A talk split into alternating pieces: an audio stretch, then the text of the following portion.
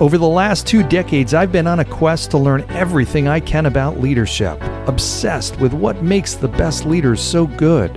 After running companies small and large for the last 20 years, today I speak on stages all across the world to audiences who are interested in that same question. My name's John Laurito, and I'm your host. I invite you to join me on this journey as we explore this topic what makes the best leaders so good? Welcome to Tomorrow's Leader.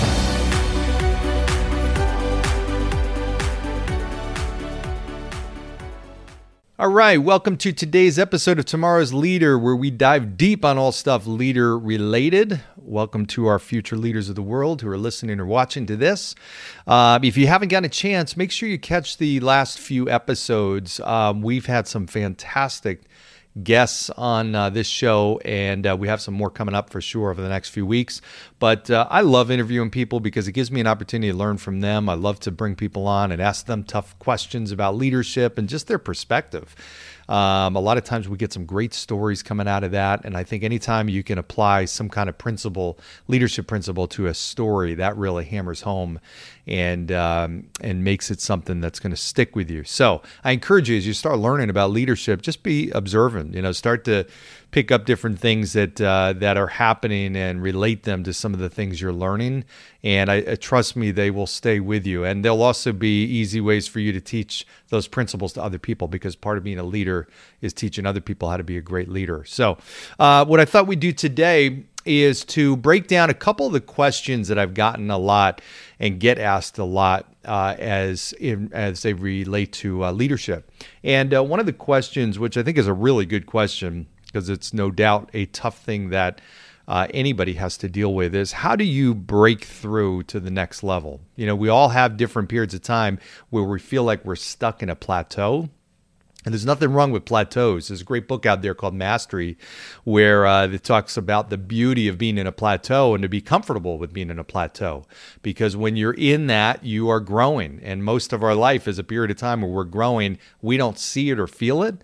But in reality, during that period of time, we're getting ourselves set for the next stage of big growth. So, um, and that's exciting. Anytime we've all had that where we've broken through to the next level, maybe it's mentally or physically or spiritually or business wise or financially and that feels great. So how do you is there something you can do to kind of push yourself through to the next level and create that breakthrough sooner than it might happen? Yes without a doubt. And my answer to that is is is uh, at the beginning of any major breakthrough at the onset of it is what i look at and call brutal honesty because what happens is we have convinced ourselves more times than not that we do things better or different than in reality we do. And let me let me give you an example. We tend to exaggerate the good things that we do. Uh, and downplay some of the negative or bad habits that we have. And and I find this in all different areas of life. So, you know, if we look at ourselves and let's say we're trying to get into better shape physically, we might underestimate the amount of bad food we eat in the course of a week. We might be surprised that we've gained a couple pounds over a course of a week. And uh, we might say, well, I don't really understand it because I'm eating pretty well. But in reality, if we went back and tracked what we eat, we'd find that you know what I really wasn't eating really well and I had that frozen pizza or I was eating late at night or I was snacking throughout the day and all of a sudden the reality of our situation starts to make sense it's like okay well how could I expect to have lost weight um, and I shouldn't be surprised that I gained weight because my diet was kind of crap um, and the same thing on the other end with good habits, you know, working out. You know, I don't know, I don't know why I'm gaining weight. I'm working out a lot. Well, when I actually take a look at it, my gym does this really cool thing. Sometimes it's cool, sometimes it's not, where it tells you on your app how many times you visited the gym. So you can't you can't lie to yourself. You're looking at it and it's telling you, okay, this this month I went seven times. Uh, I thought I went 20. you know, so it's a big dose of reality. It's forced, you know, uh, honesty uh, because you're tracking it. So anytime you're really tracking it, it's going to force you to be more honest. I find this and being in financial services for 25 years, I found that happen all the time with clients. We tend to underestimate how much we spend each month. And when we track expenses, all of a sudden you realize, wow, you know what? I didn't realize I was spending that much on going out to eat or these hobbies that I have.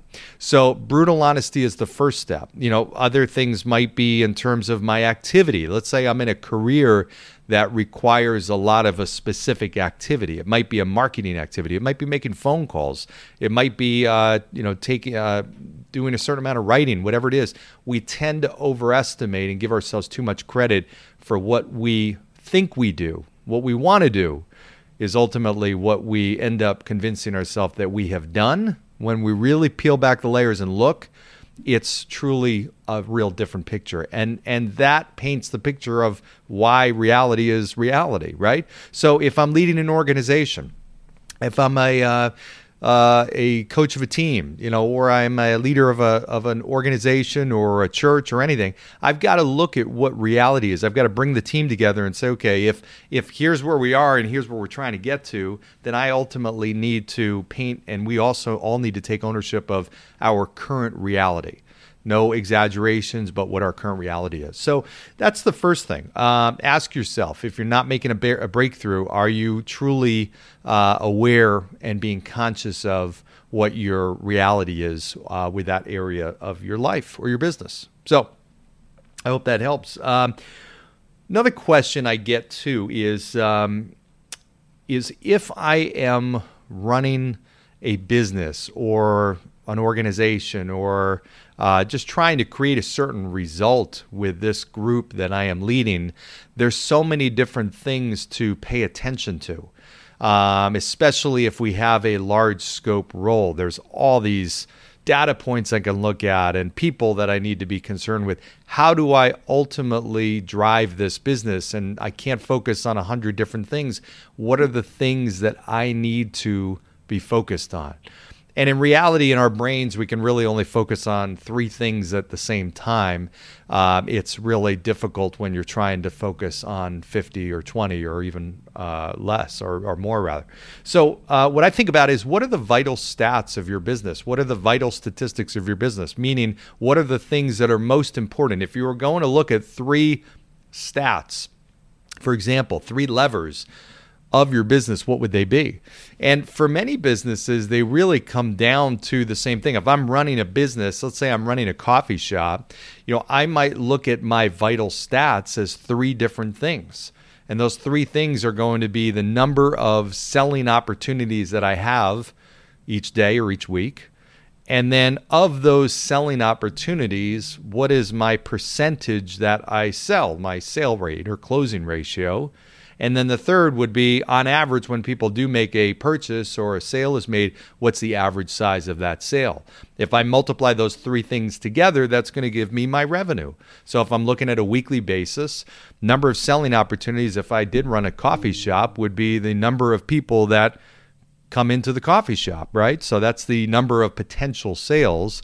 And then my closing rate or sale rate would be of those people that walk through the door or go to my website if it's an online business, what percentage of them actually do engage and make a sale? Now, if it's a coffee shop, I would expect that's probably going to be pretty high. Not many people walk in and don't buy something, but maybe some do. My closing ratio might be pretty high.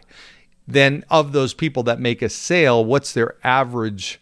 Or make a purchase, what's their average purchase? And as a business owner, I need to be focused on which of those levers is going to be mo- most impactful, uh, impactable rather. So if I'm a coffee shop, I might say, okay, I can drive my average sale volume uh, because I can simply do some things that might add to their purchase. Maybe I have some uh, some you know chocolate covered espresso beans at the counter. I have uh, other things that they can have muffins and pastries and things like that, and that's going to drive my average sale. So as a business leader, that's one of the best things you can do is simplify things and determine okay what are my vital stats, and then how am I going to take actions to move those levers. And that's what a great uh, business leader does. Doesn't mean you ignore everything everything else, but you have to have your sights really focused on what's most important. And what I've seen great leaders do, they know those numbers. You know, you've seen great shows. I watched The Profit, I watched Shark Tank, and those are great shows because they teach you a lot about business, they teach you a lot about leadership, but you also see the difference between a business owner that really knows their business and one that doesn't. You know, you can see Marcus Lemonis on The Profit, and he can size up pretty quickly a business owner's uh, likelihood of success based on asking a few questions. And you'll see some of those business owners, you know, that that stammer. They don't know the answers to their uh, vital stats. In which case, you know, that's pretty clearly going to paint a picture of what the future is going to hold. Great leaders know their business, they know their vital stats, they know their numbers. Numbers don't lie. Going back to the previous point, if I'm going to make a major breakthrough, I need to be reality based. And part of that is, hey, I look at the numbers, I can see. I might think a thousand people are coming in my store every day, but in reality, if it's 400, you know, that's a big difference. And that's a big problem if I'm operating under the assumption that more than twice are actually coming in.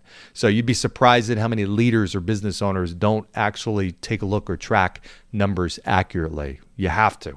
Uh, or you have to have somebody on your team that does. So I know leaders that aren't over, overly analytic or detail oriented, but the smart ones are ones that have put people on their team to make sure that they have a grasp and a really good handle on what the numbers of the business look like. So um, that's it for today. Short uh, episode today, but a couple of questions that came up, and uh, figured I'd address it in this forum. Uh, I hope you get an opportunity to again go back and re- and look at or listen to some of the uh, episodes that we've had in the past. And uh, we got another great guest coming tomorrow, uh, and a couple more next week. So stay tuned. Make sure you subscribe, hit the like button, comment, share, all that kind of good stuff. Thanks, everybody. Have a great day.